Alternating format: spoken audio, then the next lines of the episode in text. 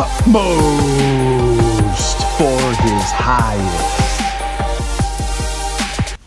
The Lord, praise the Lord. This is Jonathan from Stay the Way and bringing you Utmost for His Highest today. If you want to follow along, go to utmost.org. You can read for yourself. Father in heaven, I just thank you for today, for your glory.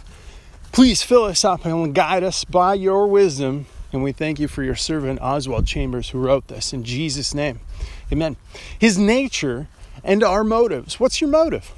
Unless your righteousness exceeds the righteousness of the scribes and Pharisees, you will by no means enter into the kingdom of heaven.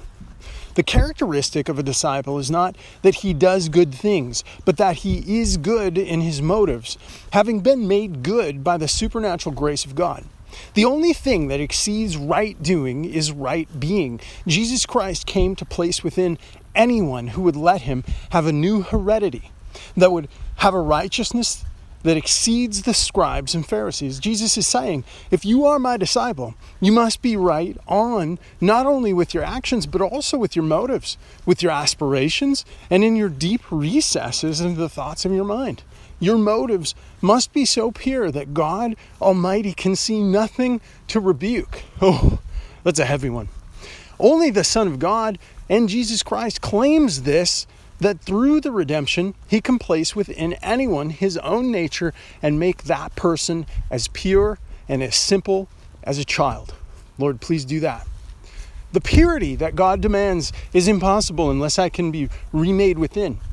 And that is exactly what Jesus is asking us to undertake. That's exactly what he did through his redemption.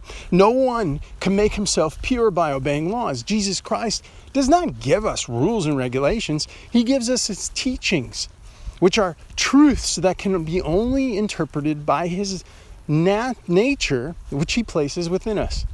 If you read the Bible and you don't understand it, it's probably because you don't know him. The great wonder of Jesus Christ's salvation is that he changes our heredity. He doesn't change the human nature, he changes its source, and thereby it changes the motives as well. Lord, thank you.